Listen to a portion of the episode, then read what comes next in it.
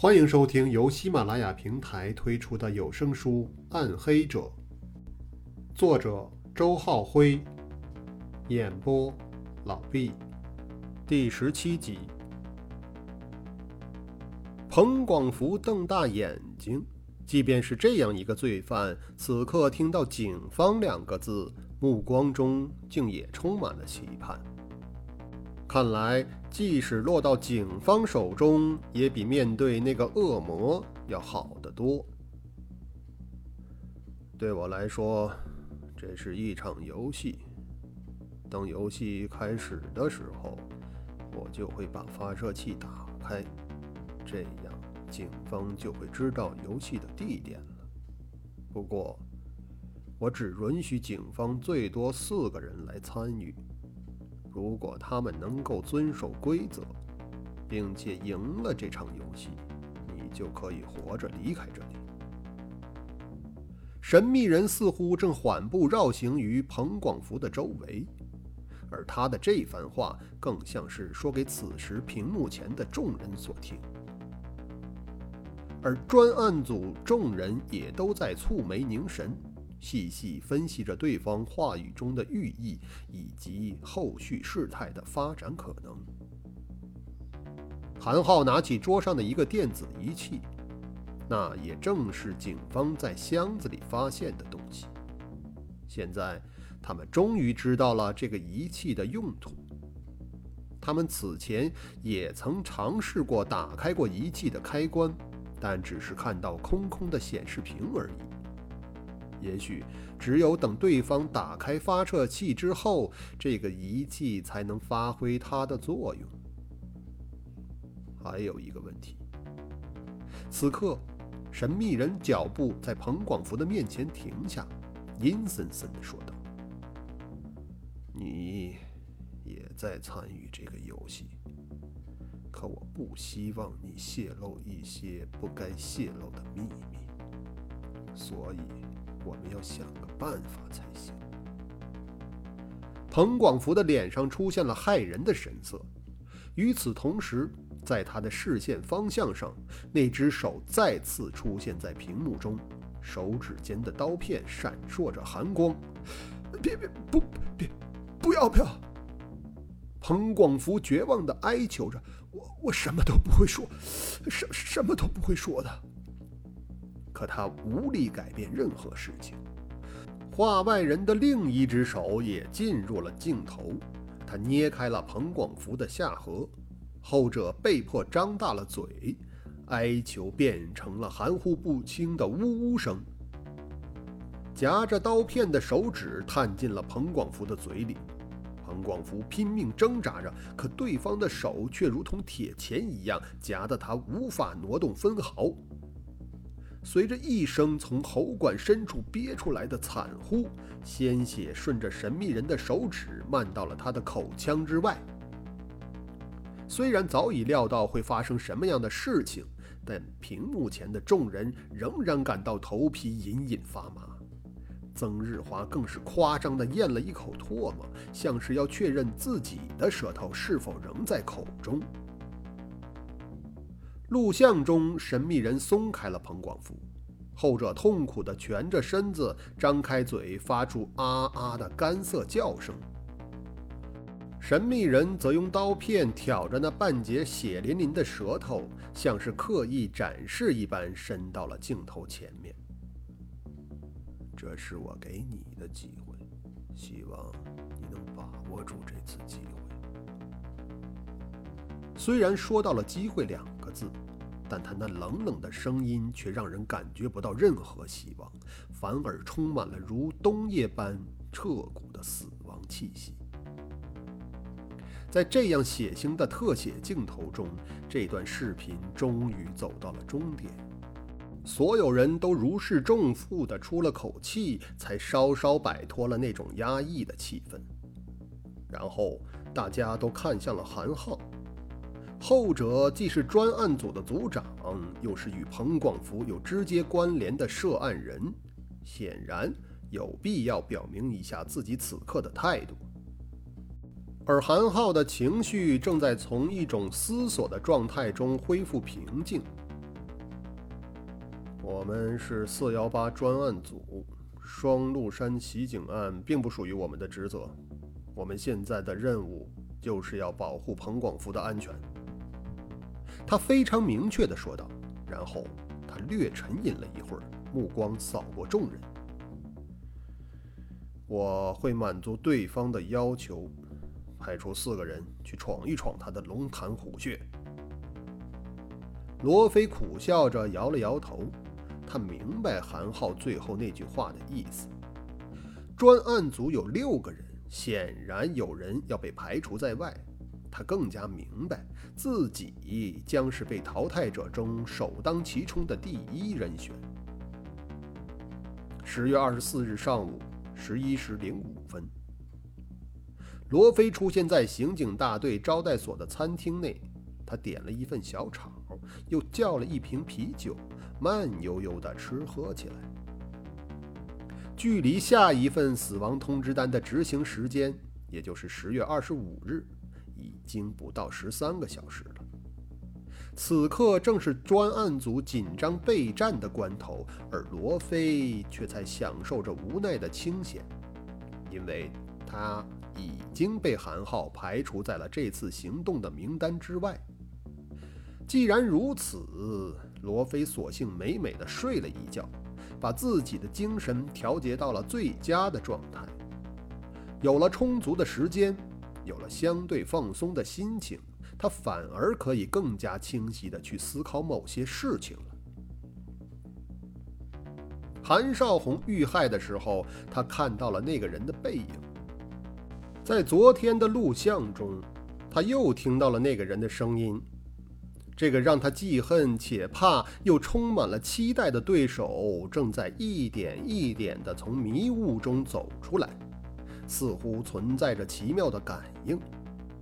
罗非觉得自己的热血也随着对方慢慢趋近的脚步而沸腾起来，他相信对方也有同样的感觉。他们就像一个硬币的正反两面，一块磁铁的正负两极，如此相似又如此吸引，但又具有完全对立的属性。在他们的眼中，对方的形象也许都是极难描述的，至少罗非很难理清自己对那个人的感觉。想到录像上那10多个遭受到惩罚的恶魔，罗非甚至要会心地笑起来。可是18年前的惨剧呢？至今都像是裹在他心头的铁丝网一样，每想一次便勒紧一分。那曾经有过的强烈的爱和恨，18年的漫长时光仍然无法冲淡。他们正处在这种感情的两头，一封简单的匿名信便足以将2个从不同时空的人又拉回到一起。罗非有一种即将面对对方的预感，到那时候，冰与火的碰撞会产生怎样的结果呢？他无法想象，也正因为无法想象，所以才更加的期待。罗非的思绪过于投入，以至于穆剑云走到了他的身边，他都没有察觉。罗警官，很悠闲呢。穆剑云不得不出声提醒自己的存在。他放下快餐盘，坐在了罗非的对面。那我得谢谢你们呢。罗非的口气不太友好，是你们让我这么清闲的。穆剑云笑了笑，像是要取悦对方。你该说不着我吧，我自己也被排除在行动组之外呢。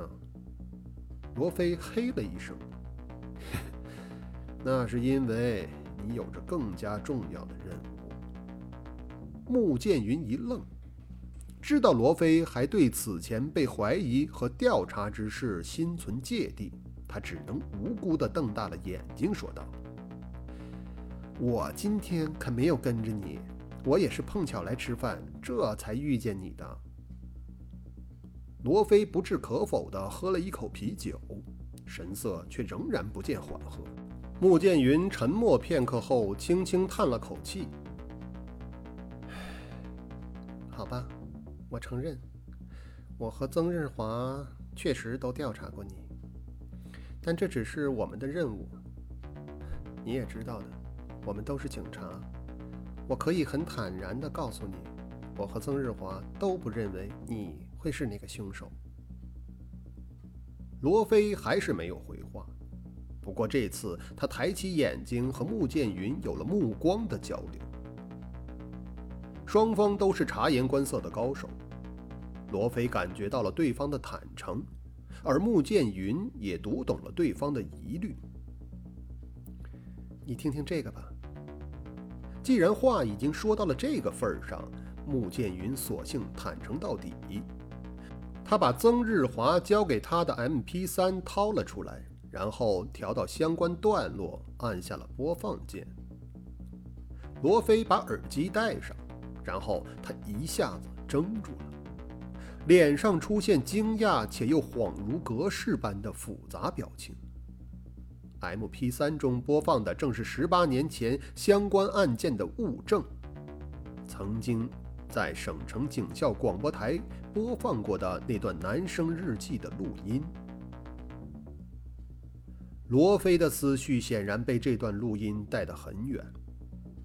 当音频终了之后，他又呆了很长时间，才将耳机摘了下来。此时他的鼻眼之间已隐隐有些发酸，于是他长长的吸了口气，把那股情绪压了回去。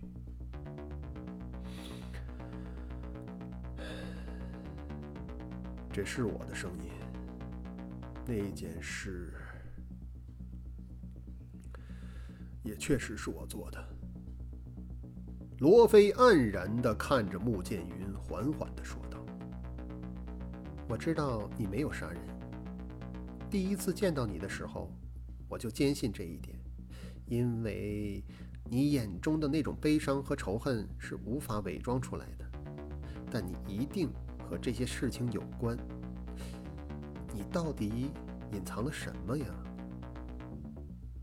穆剑云尽量保持着柔和的语调，他知道自己正在触及对方心底最柔弱的隐秘，必须让对方完全放松下来，才有可能成功。罗非则控制着呼吸，让自己的头脑慢慢冷静。看着对方小心翼翼的样子，他忽然觉得有些好笑。你不用这么客气的，有了这份证据，你们现在已经可以羁押我，启动正规的审讯程序了。这份录音是曾日华分析出来的，他交给了我。韩浩并不知道这件事情。虽然对方已经放弃了抵抗，但穆剑云的心态和语调却并没有改变，他继续走向对方的心灵深处。我们是相信你的，你还不相信我吗？我并不是在调查你，我只是你的朋友，我想听你的倾诉。罗非和穆剑云对视着。慢慢的，他眼中那层防备的隔膜终于被对方融化，准备开始讲述那18年前一些不为人知的往事了。好吧，你们应该已经知道了，在418血案之前， Immunities 的名字就已经出现过，是在警校内部。罗非是这样挑开了话头。穆剑云嗯了一声，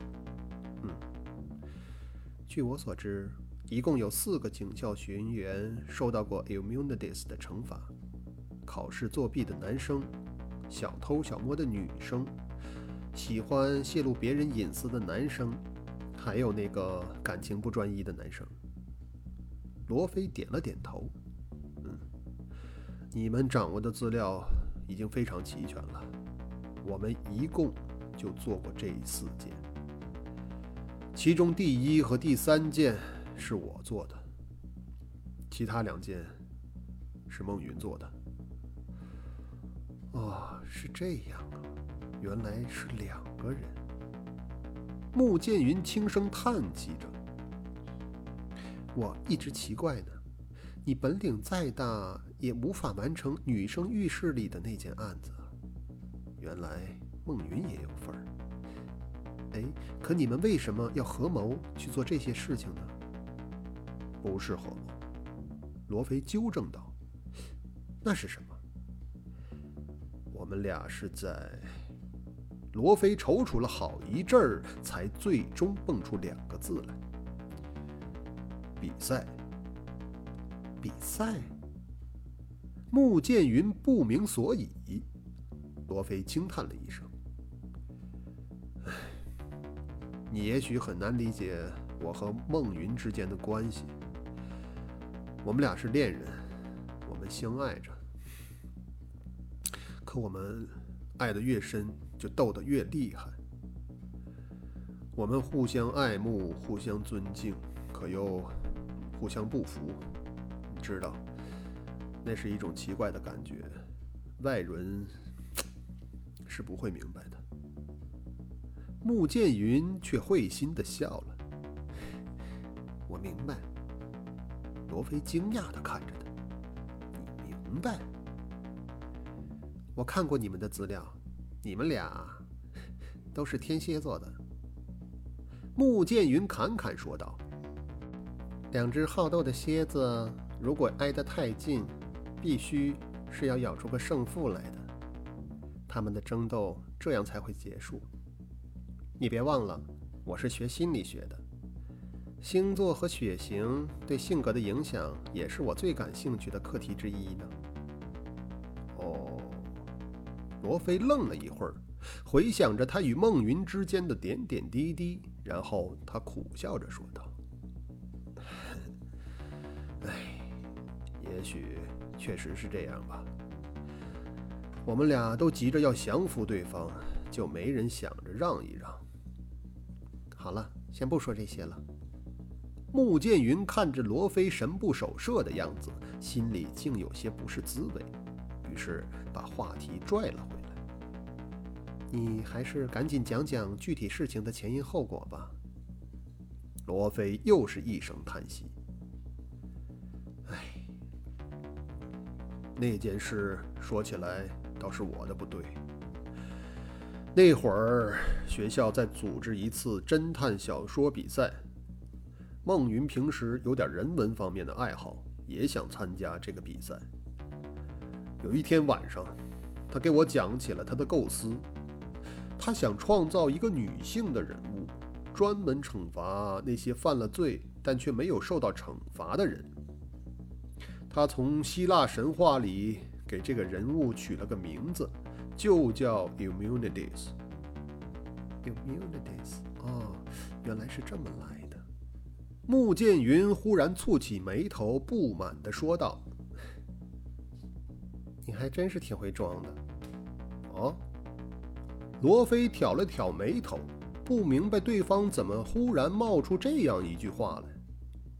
穆剑云嗔怒地哼了一声。我们第一次谈到 Immunities 的时候，你说不懂这个单词的意思，还亏我和你解释了半天。你那时候是不是觉得我是个傻帽啊？罗非尴尬地笑了笑，不接对方的话茬。穆剑云也笑了。我暗中调查你，但你也骗过我，我们就算扯平了吧。以后这些事情谁也不提。行了，说正事吧。那后来呢？罗非接着回忆道：“孟云让我给他的小说构思提点意见，我当时反对他把主角设置成女性。其实我也没多想，只觉得要完成相应的情节，男性角色比女性会更真实一些。由此。”我们产生了争执，也不知道怎么搞的，争着争着，小说里的矛盾就转到了我们2个人身上。他认为我是看不起他，我也有些毛了。后来我们竟然相约打赌，要把小说里的情节付诸实践。哦，我明白了。穆剑云露出恍然的表情。这就是你刚才说的比赛？哎呀，年少荒唐啊！罗非感慨地摇着头，给了自己这么一个评价。然后他进一步解释道：“我们约定，两个人轮流扮演 Immunities 的角色，另一人则扮演警方。当某一次 Immunities 的作案手法被警方识破了，那个赌约便分出了胜负。我当时是刑侦专业的高手，而孟云只是一个学心理学的学生。”我觉着自己可以很轻松地胜过他，可是2个回合下来，我却仅仅和他打了个平手。2个回合，显然就是指警校里发生的那4起案子了。想到案件中的离奇情节，穆剑云忍不住插问了一句：“你们是怎么做到的呢？孟云的手法你没有猜透。”你的手法也很神奇呀，能不能透露透露？罗非却摇了摇头，略带着悲声说道：“这是我和他之间的秘密，我只想讲给他一个人听。”穆剑云撇了撇嘴，不知是遗憾还是嫉妒。罗非却又长叹了一声：“唉，如果……”我真的还有机会讲给他听，那该多好啊！可我当时却转不过这个弯儿，一定要和他分出个胜负。就在我筹划下一次行动的时候，418血案却突然发生了。关于这个案子的情况，你们现在知道的应该比我还多了。话题终于回到了那血腥的一天。穆剑云蹙起眉头，你的意思是，你对418血案发生的内幕真的毫不知情？罗非摇摇头，与惨案有关的事情，我可从来没有撒过谎。具体的情况，第1次开会的时候我就已经讲过了。那天下午，我回到宿舍，看到孟云留下的纸条和桌上的死亡通知单。